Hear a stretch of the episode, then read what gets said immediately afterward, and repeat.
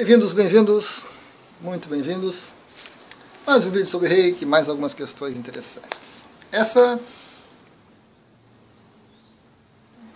média para alta, a importância. Sensibilidade do reikiano, né? Sensibilidade do reikiano. É uma das questões que, que me é feita constantemente, até é estranho que eu não tenha feito um vídeo especificamente sobre isso, eu acho que não tem. Mas vamos colocar em dia, né? Então, nós temos um detalhe muito interessante. Nesse livro, do mestre Frank, aparecendo, né? Está na bibliografia aí.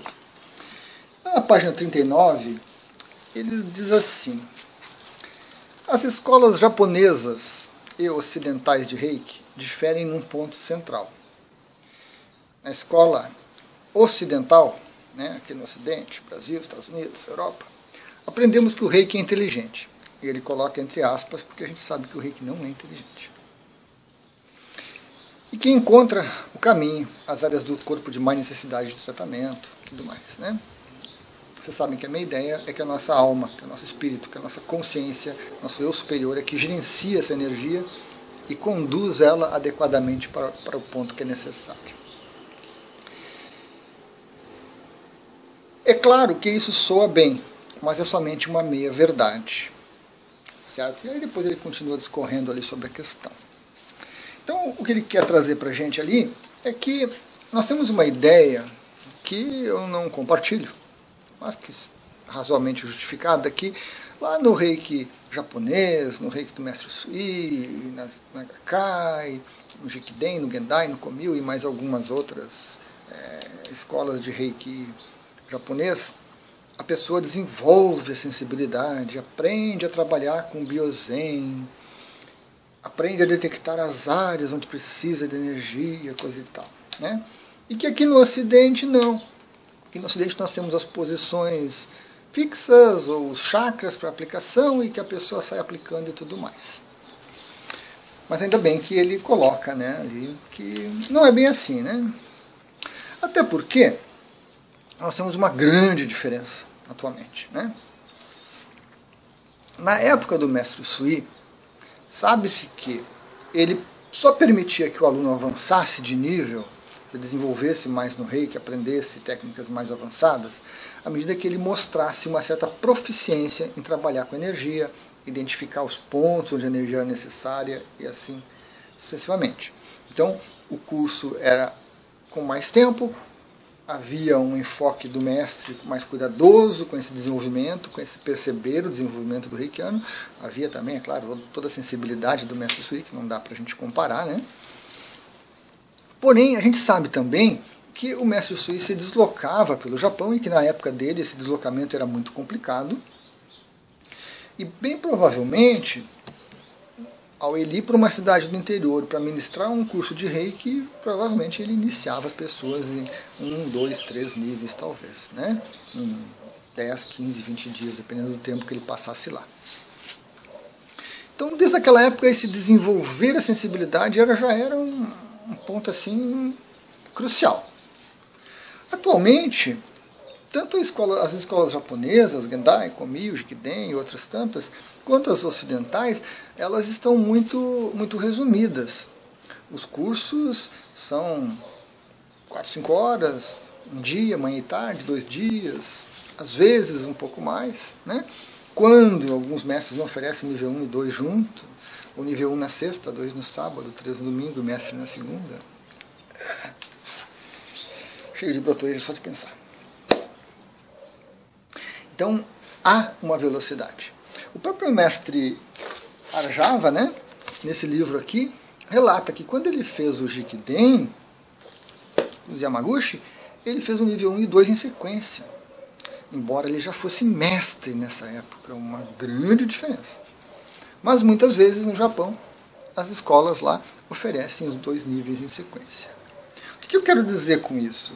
Que tanto na, na linha japonesa, na linhagem japonesa, quanto na linhagem ocidental, não há mais tempo para desenvolver sensibilidade durante o curso. Você não vai aprender a desenvolver essa sensibilidade de reiki em 4 horas, 8 horas, 2 dias, 3 dias, fazendo um nível, dois níveis. Com a sua cabeça o mental extremamente ativo, tentando é, captar as informações, se adaptar, entender aquilo. Não tem como fazer isso. Tem. O reikiano vai desenvolver essa sensibilidade com o tempo, com o passar do tempo, com usar a ferramenta, com o experimentar, com o estudo posterior. Então, nem teoria e nem prática se consegue em um ou dois dias. A quantidade de vídeos que eu tenho sobre o reiki aqui é imensa.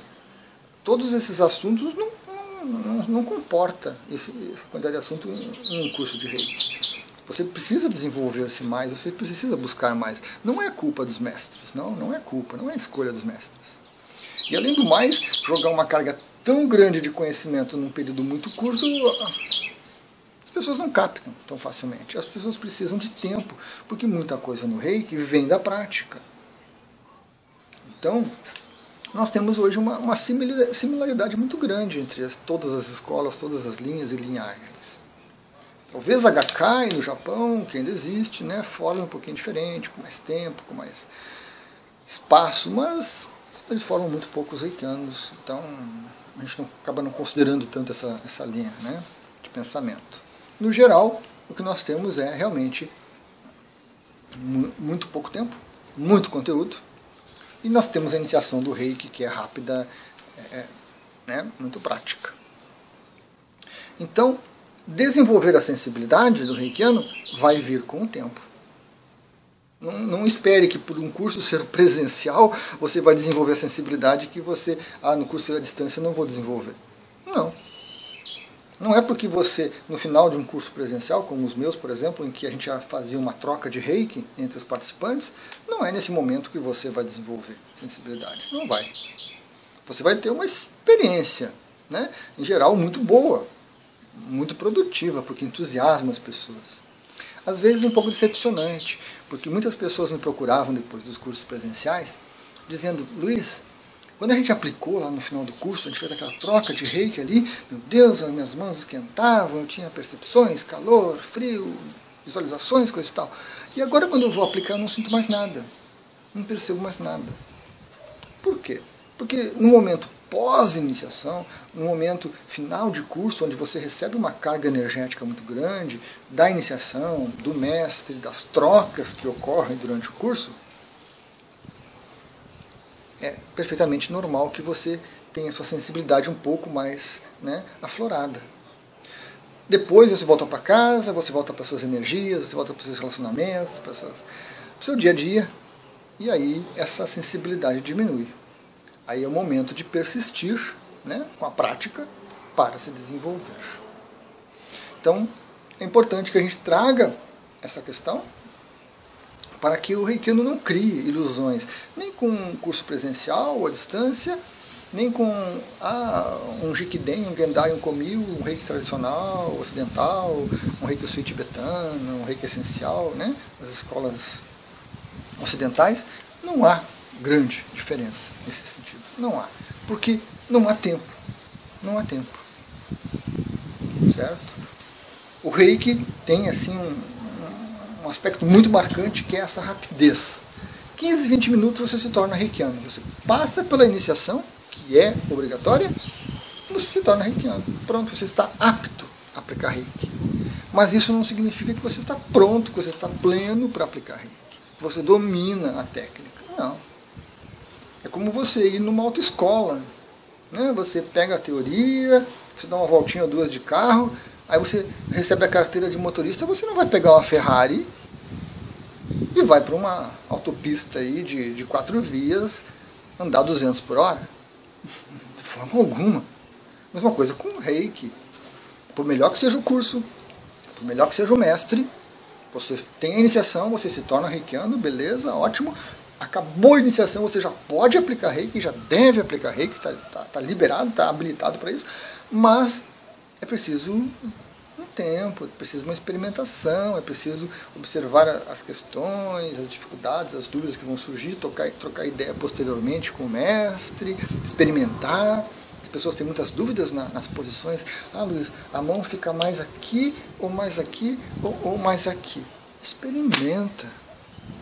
desenvolve sensibilidade. Isso vem com a prática.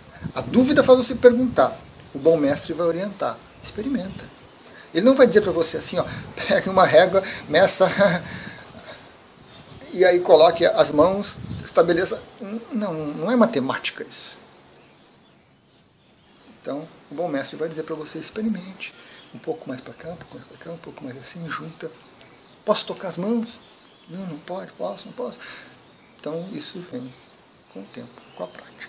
E vai trazer para você esse desenvolvimento. Esse vídeo continua. Essa é a primeira parte.